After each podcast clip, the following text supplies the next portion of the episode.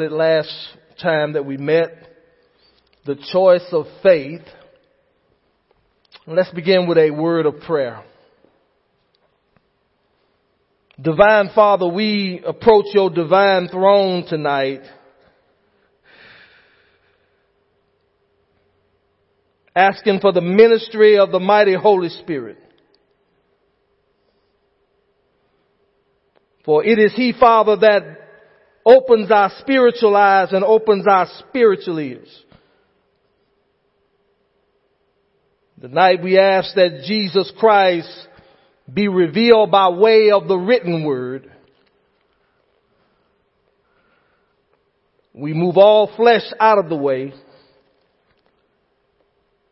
And Lord, we give you freedom to have your way. Above Almighty Father, we pray that you will be glorified in all that is said and done. In Jesus' name, amen and amen. I sense a radical faith tonight. I say I sense a radical faith tonight, a people who will not be denied. All that God has ordained that we experience in our generation, we shall indeed experience it because of the mercy and grace of Almighty God in this season. Amen.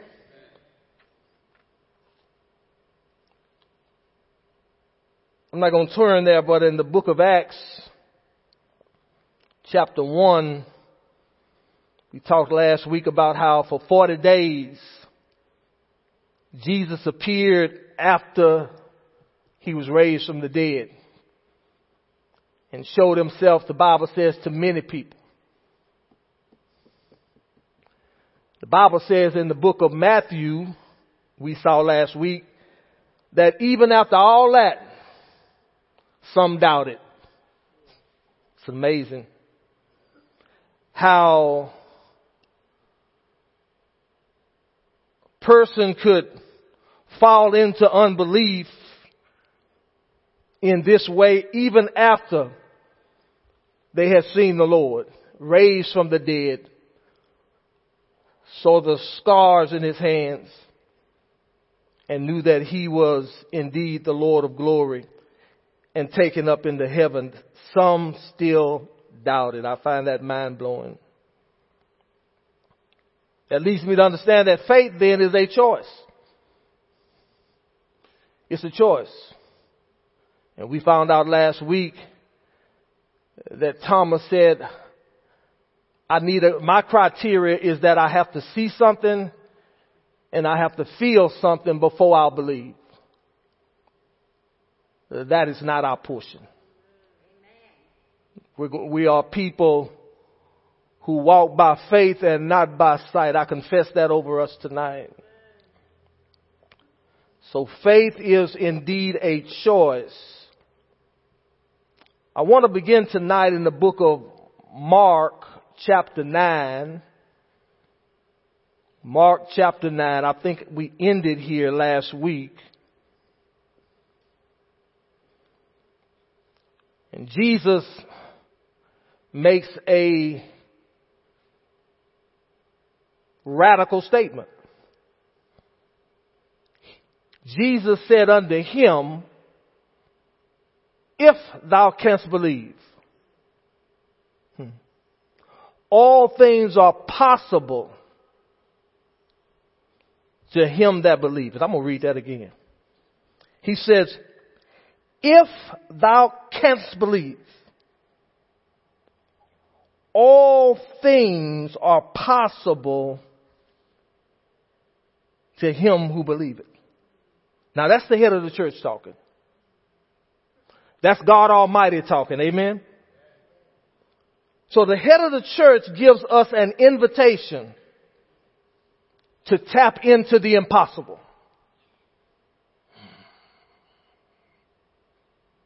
No matter what your circumstance may be, no matter what your situation may be, Jesus is saying tonight that all things are possible to those who will believe.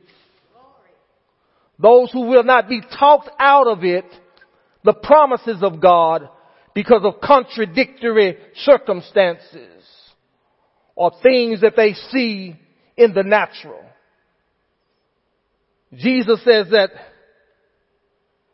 our faith can circumvent those natural realities and take us to a level where all things are made possible. A place where all things are made possible in Christ Jesus. I say that because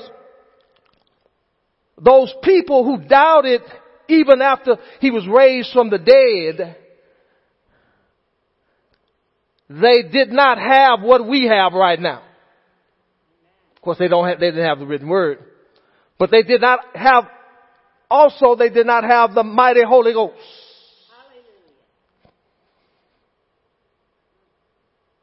After the day of Pentecost, when the Holy Ghost made his introduction to the church, supernatural faith was now made possible to every believer. Bible says that praying in the Holy Ghost, we tap into our most holy faith. Hallelujah. So since we have the Holy Spirit dwelling on the inside of us, and those of us who have been baptized in the Holy Ghost with power and fire, we have access to an unlimited faith in an unlimited God that can cause us to experience things in our generation that the carnal man or the carnal Christian even cannot even comprehend. If we will, believe it. That's the key. If we refuse to be talked out of the things that are ours by way of covenant relationship. I want to go to an example now of all things being made possible. Let's go to John chapter 11.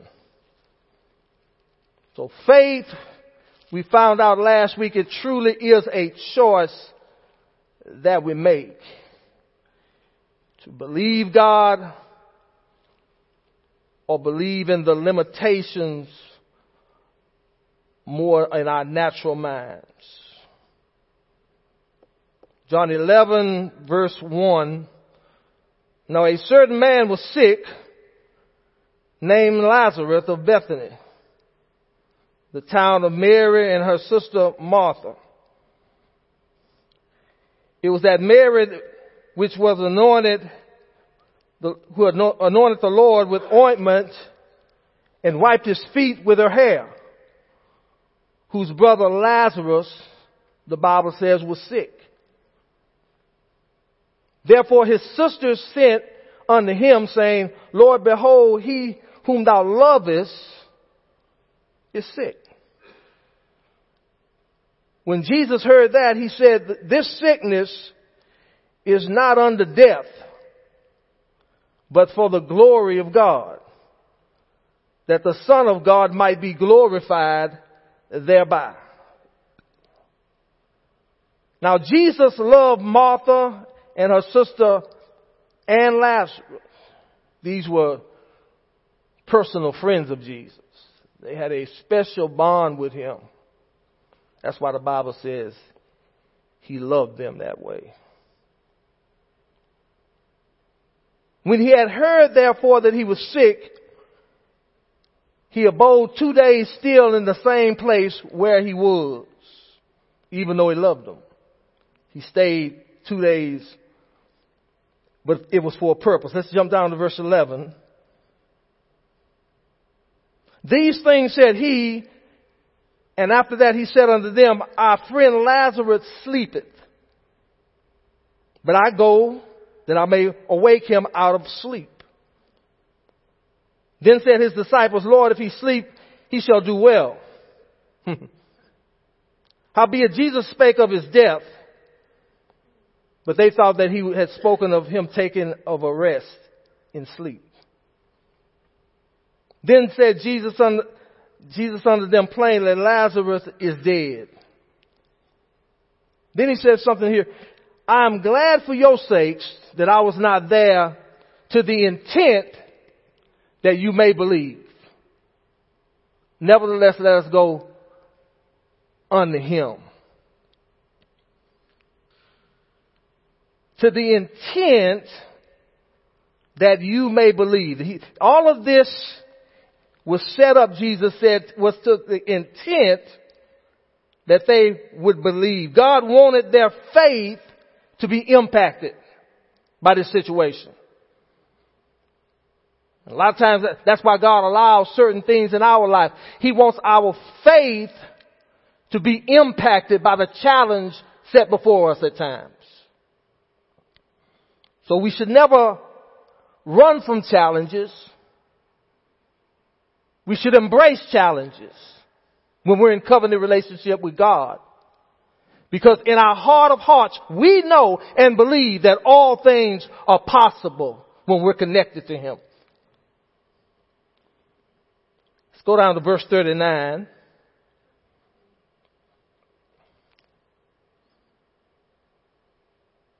Jesus said, take ye away the stone.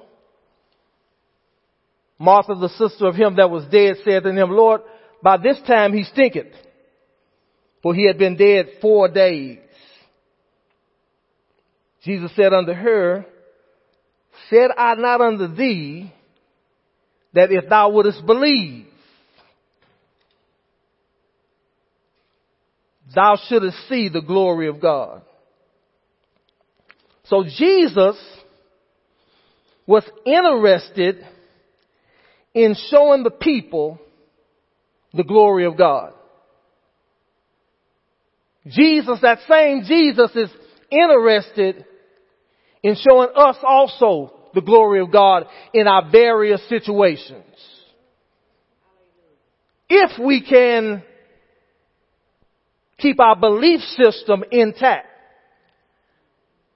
and not be moved by what we see or the things that's going on around us. But keep our eyes focused on the Word. That's the key.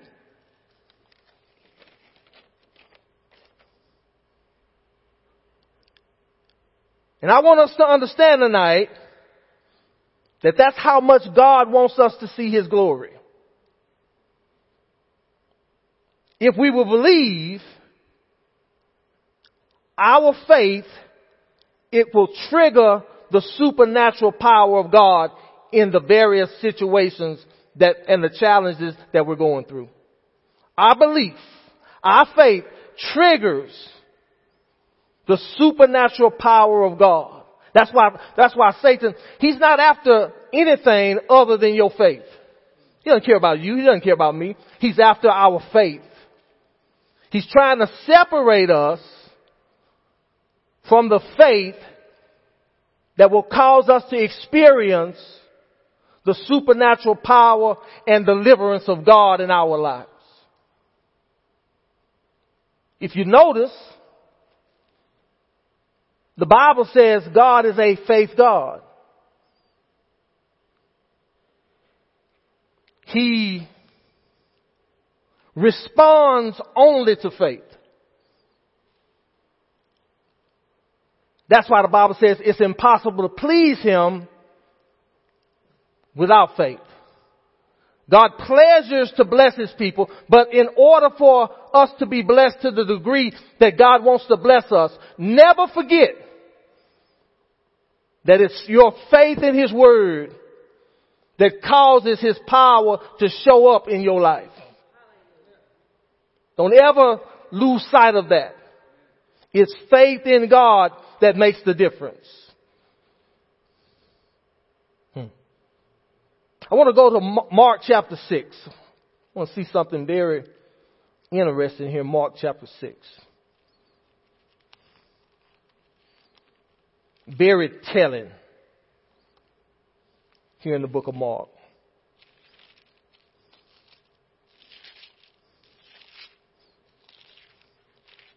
Now, Jesus had been going around doing miracles and signs and wonders all over Israel.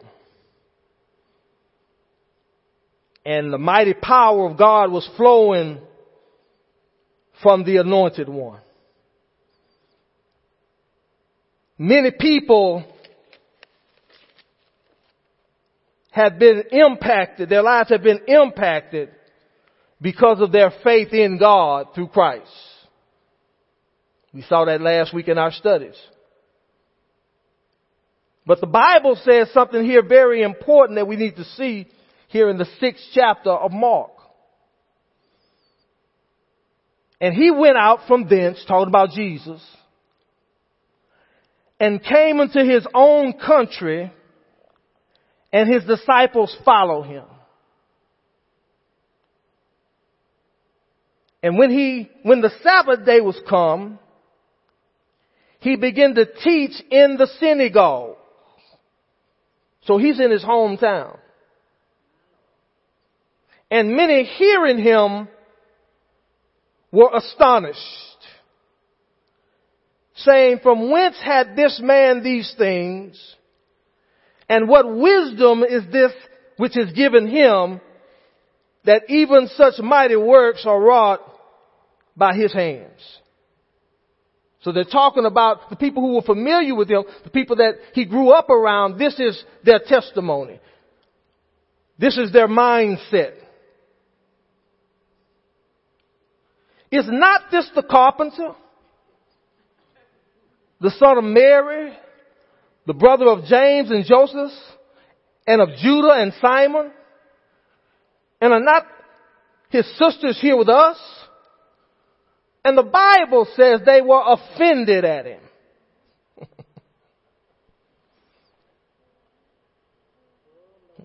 That's a principle. They got offended at him because of the familiarity that they had with him. Jesus is about to say something very important, and this is a word to you and I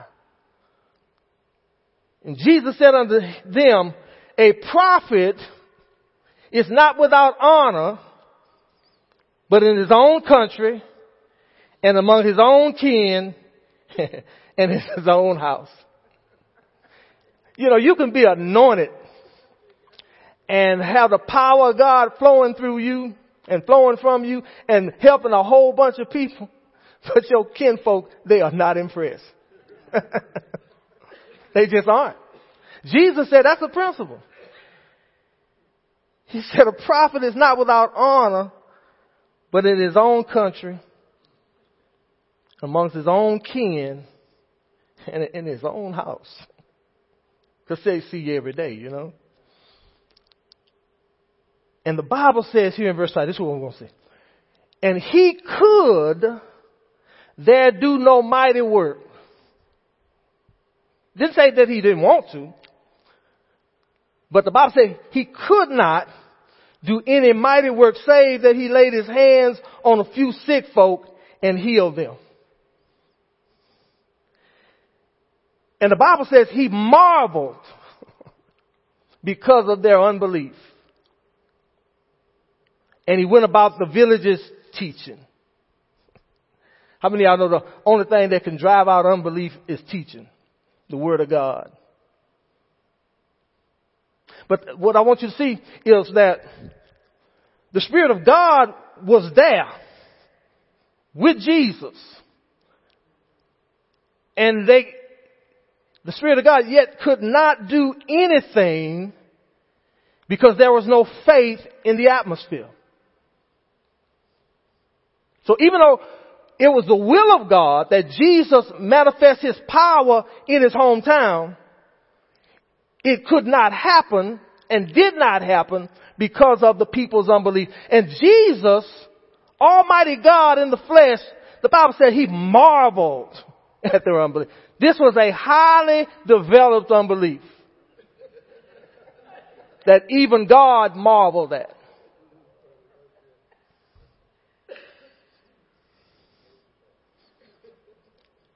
They could have believed, but they chose not to. They, they got offended. So again, that leads us back to our premise. Faith is a choice. I can choose to believe or I can choose to doubt.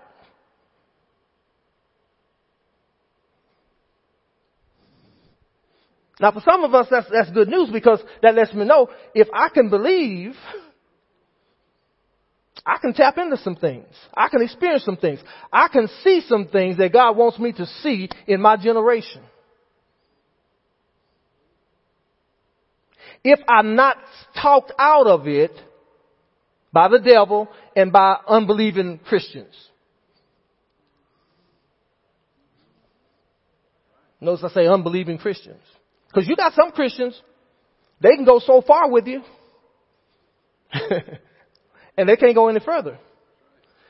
Because of their, the things they've been taught, the things that uh, they, they've been told, their denominational uh, affiliation, that believe that simply believes that the days of miracles and signs and wonders are gone away. I heard John Osteen say, there never was a day of miracles, but there is a God of miracles. And He's the same yesterday, today, and forever. One of the greatest statements I ever heard. Power of God is still resident in the church. But it's received and made manifest by faith in Him and in His Word. So Jesus marveled because of their unbelief. He was amazed at their unbelief. Now let's go to the book of Psalms to further kind of illustrate this.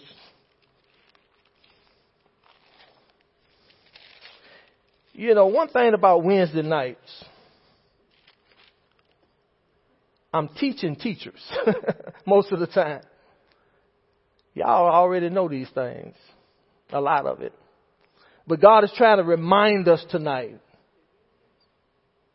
of how important faith in God is.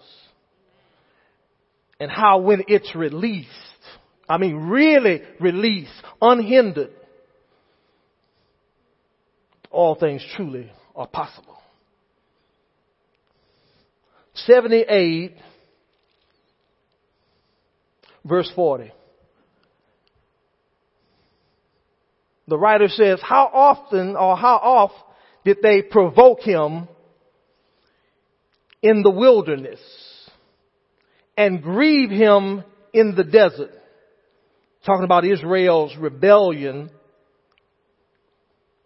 in the wilderness. God called their rebellion evil. God, God views unbelief differently a lot of times than we do. God, God calls unbelief evil. We don't, we don't necessarily look at it that, well Lord, I'm weak. I was weak. But God says, no. To them, you're not weak, you're wicked. Because you fail to believe what I say. Okay. Uh, I heard another preacher say, God has one real desire, and that is to be believed. That's his main desire, is to be believed. He wants his people to believe him. The Bible says in verse 41, yea, they turn back and tempted God and limited the Holy One of Israel. They limited God because of their lack of faith. God wanted to do things, but he did, could not do things just like he could not do things in Nazareth because of their unbelief. Verse 42. They remembered not his hand nor the day when he delivered them from their enemies. Talking about their deliverance from Egypt and all those mighty signs and wonders. And whenever I teach on uh, unbelief, I like to go to the book of Numbers because we see it in full display among God's covenant people. And let's go to the book of Numbers chapter 14.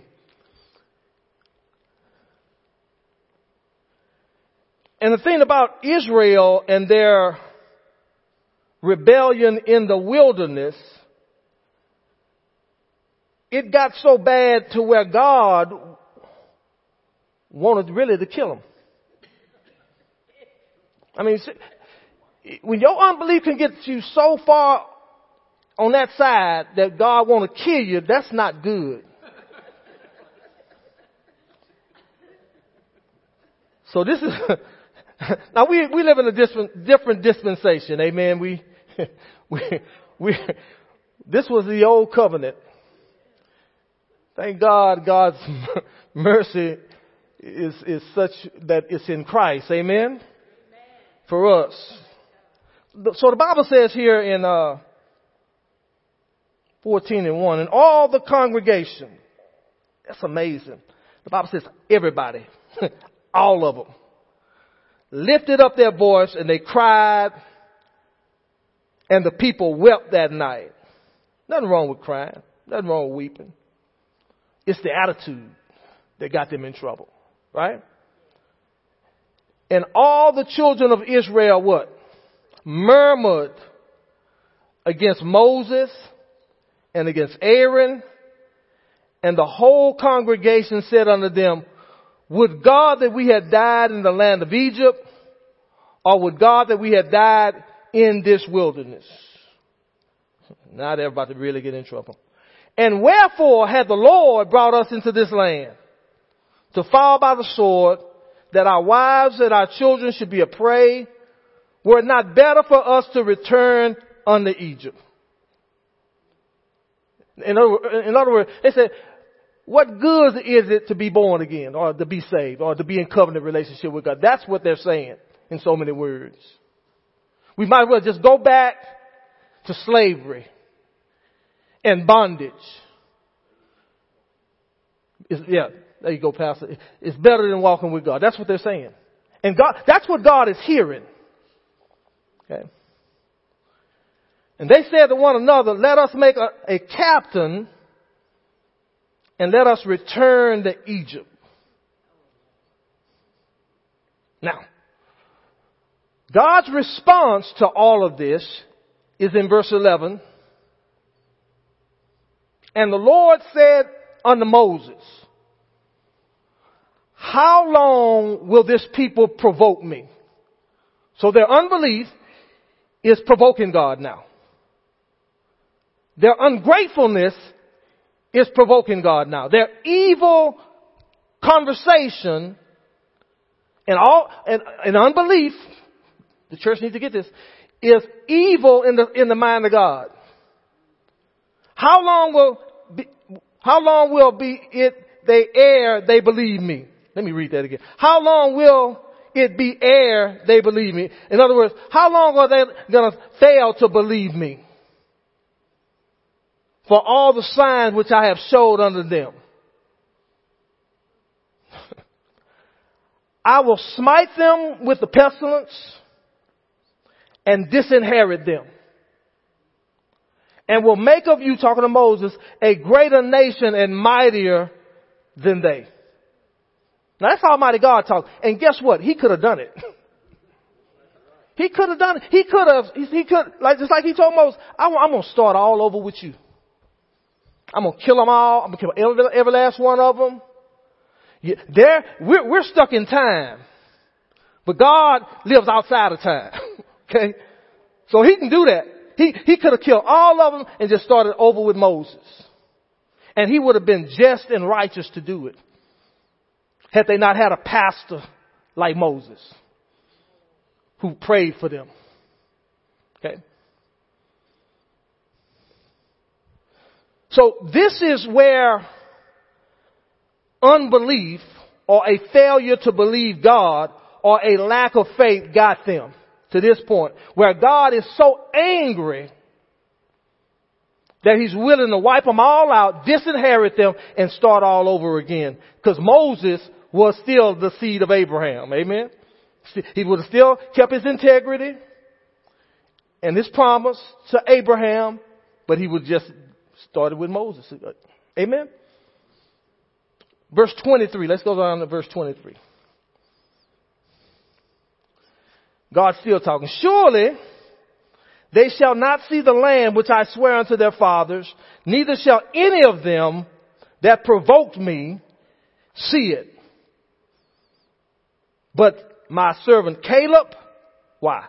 Because he had another spirit with him and had followed me fully, him will I bring into the land. He went and his seed shall possess it. So, Caleb, he kept his faith. He held on to his faith. Him and Joshua, they held on to their faith. And God responded to them totally differently than he did the rest of them. Because their faith was intact. They continued to believe God. So that shows me how very important it is to keep my faith on that level where God can use me to glorify Him.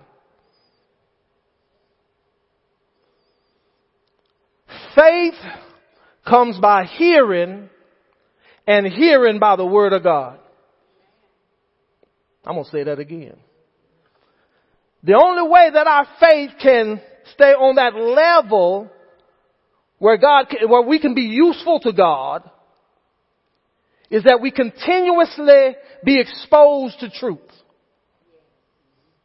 I have to continually be exposed to the Word of God if I'm going to experience the things that God wants to me to experience. Because again, faith is a choice that I have to make.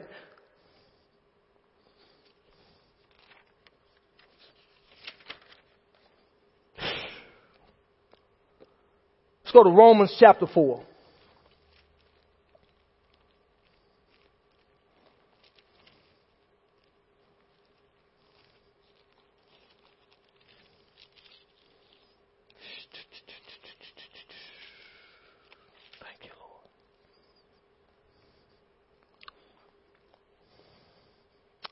Verse 16. Therefore it is of faith that it might be by grace to the end the promise might be sure to all the seed, not to that only which is of the law, but to that also which is of the what? The faith of Abraham, who is the father of us all. So Paul writes that Abraham is the father of us all. In other words, Abraham's faith is to be mimicked. Is to be copied. It's an example that you can, you and I can use to measure where we are in our faith walk. If I'm, if I'm, if I'm operating in the type of faith Abraham operated in, I know then that I'm pleasing God. Because I'm walking by faith and not by sight. I'm focused on what God has said as opposed to what's all the chaos that's going on around me.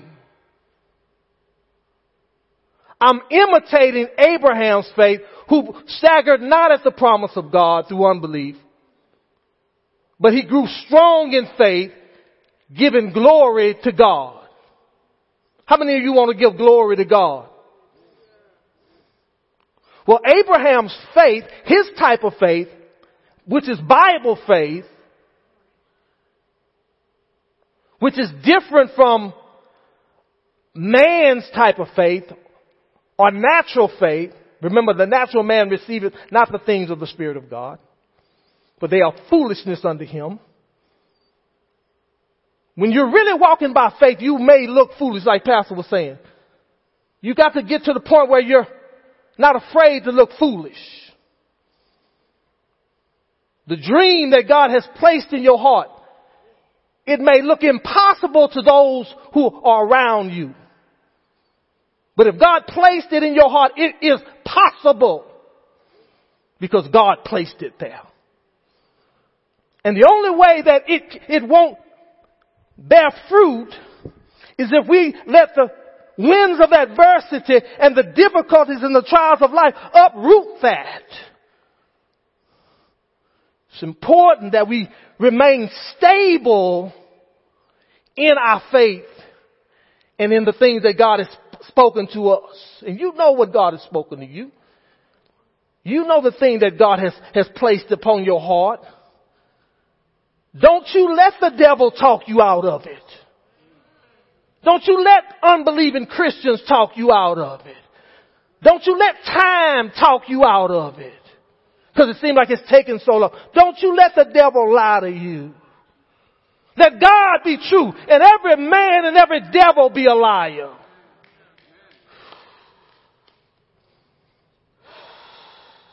So Abraham's faith is a faith that we can look at and we can mimic.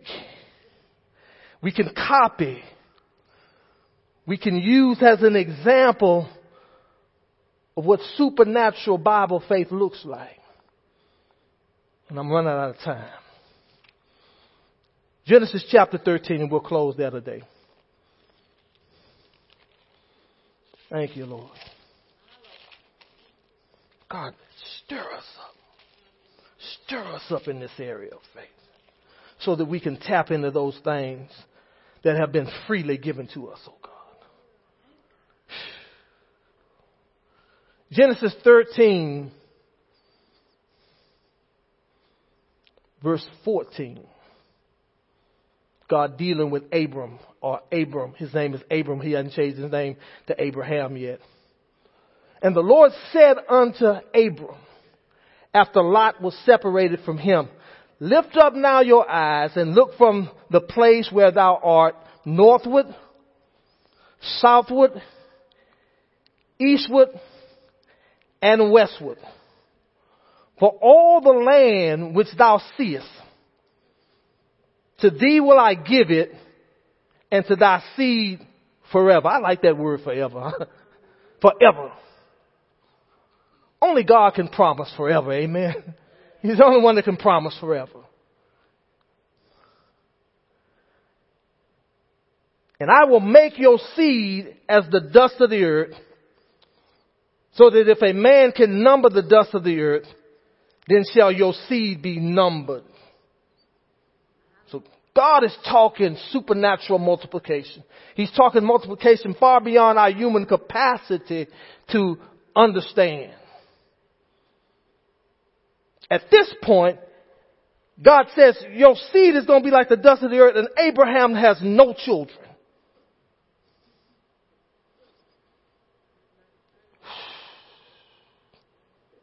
God has promised him back in Genesis chapter 12, but now he's here in this chapter and he's still saying the same thing, yet, yet there is no manifestation of seed.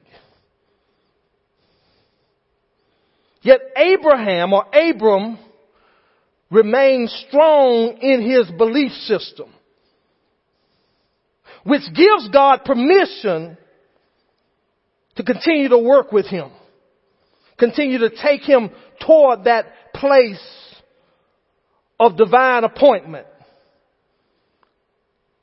So too with us, when we refuse to let the devil talk us out of things, even though the contra- everything looks contradictory to the promise, that is when God is well pleased.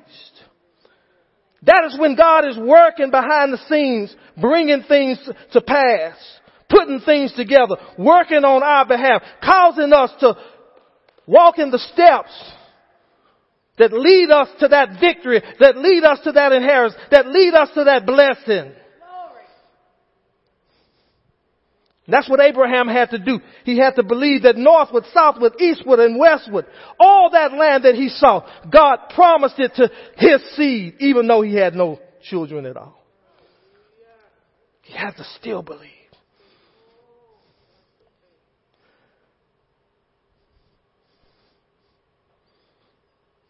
I'm going to close right there. Because that's where some of us are right now. We're believing God. God has spoken to us. He's shown us even. And yet, we see nothing in the natural that says that it's true.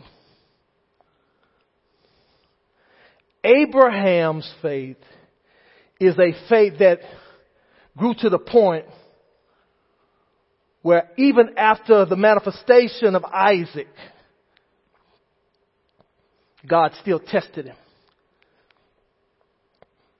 Even after Isaac was born, Abraham's faith was not perfected.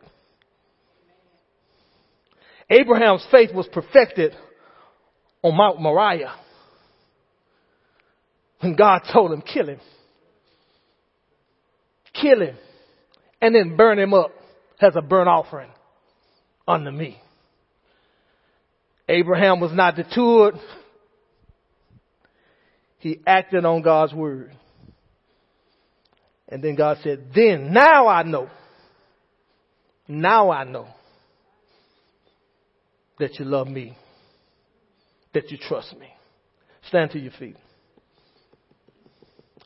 Lord, we're going to get there. All of us are going to get to that place. We're going to experience the promise in our generation. That thing that you placed within each and every one of our hearts. That thing, Lord, that we only talk to you about. We may not even have shared it with man, but the thing that we have talked to you about in our seek in the secret place. God, you're going to cause those things to come to pass because you're going to be glorified as we release our faith toward you, who can never fail. So Father, I pray for your children today. I pray for your sheep today. I pray, Lord God, that you would give to us a spirit of wisdom and revelation in the knowledge of you. Open the eyes of our understanding that we would know what is the hope of your calling and what the riches of the glory of your inheritance is in the saints. Cause our faith, O oh God, to be perfected in him and we'll give you praise and glory. In Jesus' name, amen and amen.